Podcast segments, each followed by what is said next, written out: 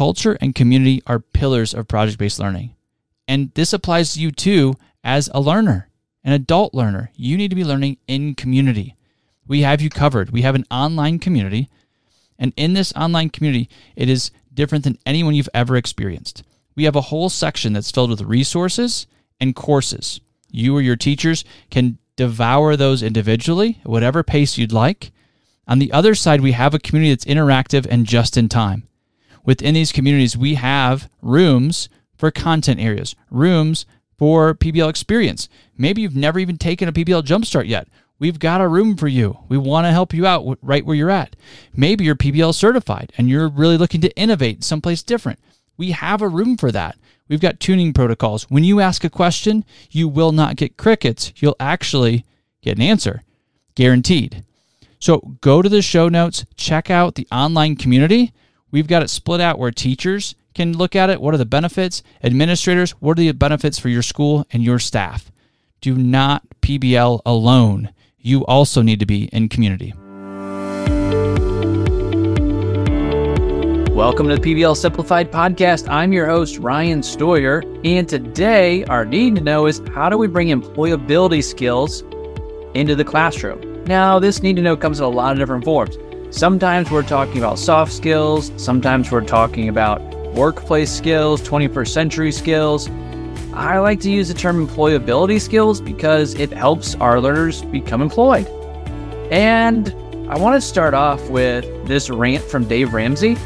And I listen to the EntreLeadership podcast because it's a great leadership podcast. Dave just rants on things for business owners.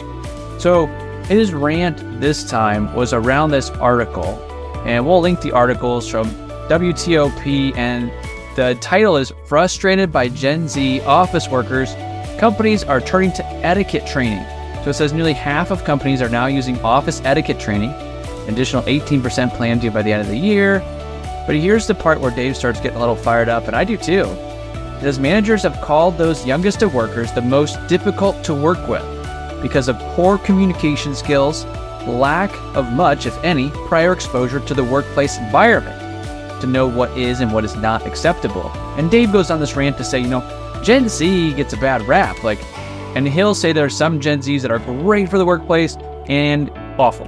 He says that's just kind of the dichotomy. There's not a whole lot in the middle. But I think we've got to defend Gen Z in there somewhere and then figure out how we prep that next generation.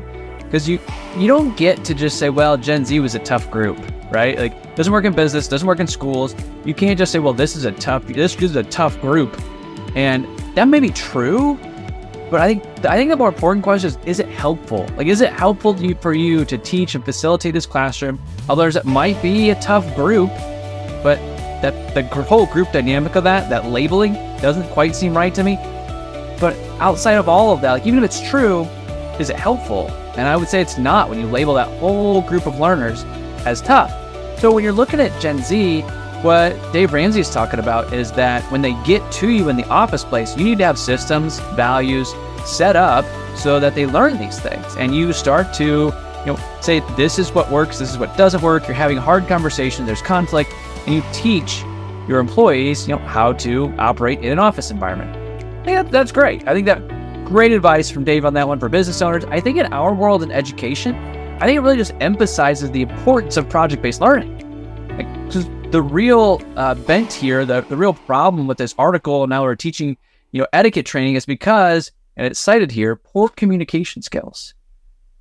I advocate that you're presenting after every single PBL unit, that everybody's presenting, so that you're continually practicing these presentation skills.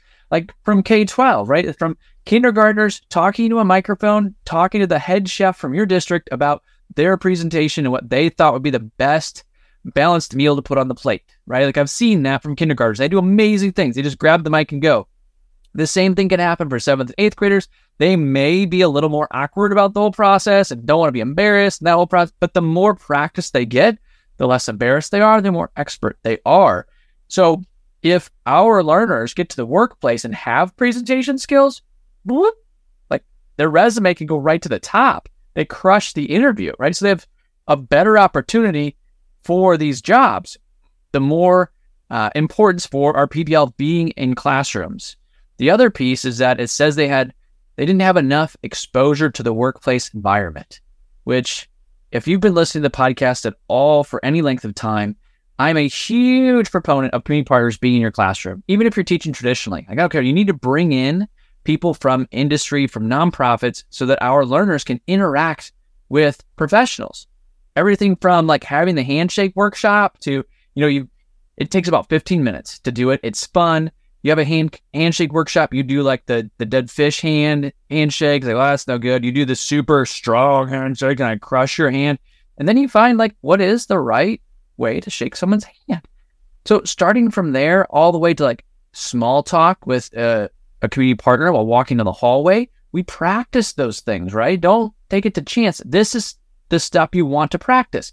And how do you know it's important? Because it's enough that companies are now going to pay people to take training on etiquette. So just imagine if our high school seniors are leaving to go to the workplace or to college, or when they leave college to go interview, they already have these skills because they've been presenting, they've been interacting with community partners for a decade or more. Like, what a leg up. When I just presented at University of Kentucky, about 75 educators in the room, and we always talk about your why, right? Like, what's your why for being in education? Because it's not a gig. It's not because you wanted to have, 30 seconds to go to the bathroom. It's because you're passionate about the work, right? But what always comes up is, one, light bulb moments. Two, I want more opportunities for my learners that they might not see otherwise. And I want them to have a better educational experience than I did. So those always come up. But what I want us to connect the dots on is that when we're doing PBL, when we're bringing community partners so that our learners can interact professionally with them, even if it's a small interaction, it's a big deal. It's rarely an academic standard, right? It's rarely listed as a power standard. But the interactions that they have with community partners every day, or however many times they get to have them, are crucial to those other opportunities that we want them to have. They're literally, I think about when I was applying for a job at UPS, and every promotion that I got at UPS, it was a conversation about just talking to someone. Nobody asked me if I knew y equals mx plus b. They didn't ask me what calculus courses I took. In fact, so I got a promotion, I actually talked to like the head district leader. We were talking about Ohio State football, like Ohio State and Purdue football. He already knew what I could do in the workplace. Like, he'd already asked my boss those things. Now it was, is Ryan a person that can interact with other people so they can solve problems? So that was the portion that actually got me a raise, right? So these are the skills that we need our learners to have. So in this rant about employability skills, how do we apply this? I think two big ways. Like, in the classroom level, we need to look at one employability school tool, or maybe two of them in a PBL unit. Like, you can't say like, we're going to do 5 employability skills. Well, they're going to communicate, they're going to work in groups, they're going to present, they're going to think critically, and they're going to be creative. And they're going to do those things, but which one are you going to teach explicitly? Like, especially if it's early in the year, like, teach collaboration, teach them how to work in groups, because it's not obvious, or adults would work in groups better, and they don't. Or the lunchroom would be awesome, and it's not. So we have to teach them explicitly. So pick 1 or 2 employability skills for each of your PBL units and let them compound throughout the year. The second thing for our leaders is, like, this is how you start to bring change about to your school. You gather up some articles like this from WTOP News that talk about Gen Z needing the skills that you can get from project-based learning. And now this is the mechanism for change. It's not because you read Ryan's book, PBL Simplified. Be fine if you did. We have a book study. But you don't go to a conference and say, hey, I've got this new thing. That doesn't start a revolution in your school. That doesn't change practice. What does is we say, hey, our learners are graduating and they don't have the skills to be successful. We want them to be successful when they leave our district. That's a why worth changing for, right? And again, that's not, are you going to use y equals mx plus b? Yes. Are you going to teach compound complex sentences? Yes.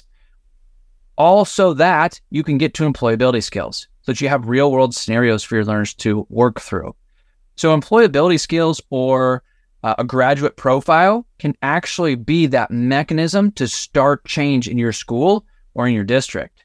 So when you see some of these things come across the internet, like, you need to grab them. This is what industry wants from us as the school systems, and say, hey, we're going to change towards this because the community thinks it's important.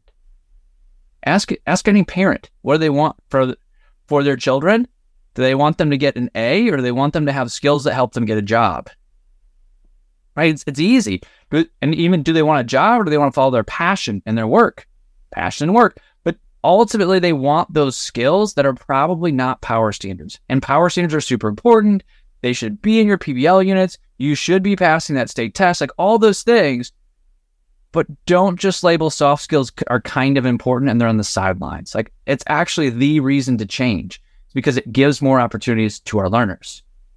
So there you go. I kind of doubled Dave Ramsey's rant on this one. Like, yep, different generations can be tough, but this is our job, right? Like, this is our passion. Like, this is our passion, right? Is to help our learners have better opportunities. And one of those ways that we do that is to bring in these employability skills that come from community partners that help teach our learners how to interact in the workplace. And what this article shows me is that our PBL learners will have a huge leg up when they get into the workforce. I really want to thank you for tuning in to the PBL Simplified podcast. I hope this leadership episode gives you some things to think about and things that you can bring to your leadership team so that you can start change in your school today. Thank you so much for listening to this episode of the PBL Simplified podcast. I appreciate you. I'm honored that you tune in each week. Would you please take 2 minutes to leave a rating and a review? When you leave a review, it lets the next person know that this is a podcast worth listening to. When they go into their player and search project-based learning and PBL Simplified popped up, when they see those reviews, they know that high-quality visionary leaders are listening, so they tune in too, and they can find their way into the PBL journey. Thank you so much for leaving a review. Thank you so much for listening. I appreciate you.